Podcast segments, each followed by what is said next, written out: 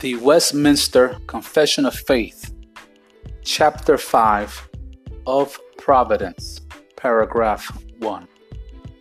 God, the great creator of all things, does uphold, direct, dispose, and govern all creatures, actions, and things, from the greatest even to the least, by his most wise and holy providence, according to his infallible foreknowledge, and the free and immutable counsel of his own will, to the praise of the glory of his wisdom, power, justice, goodness, and mercy.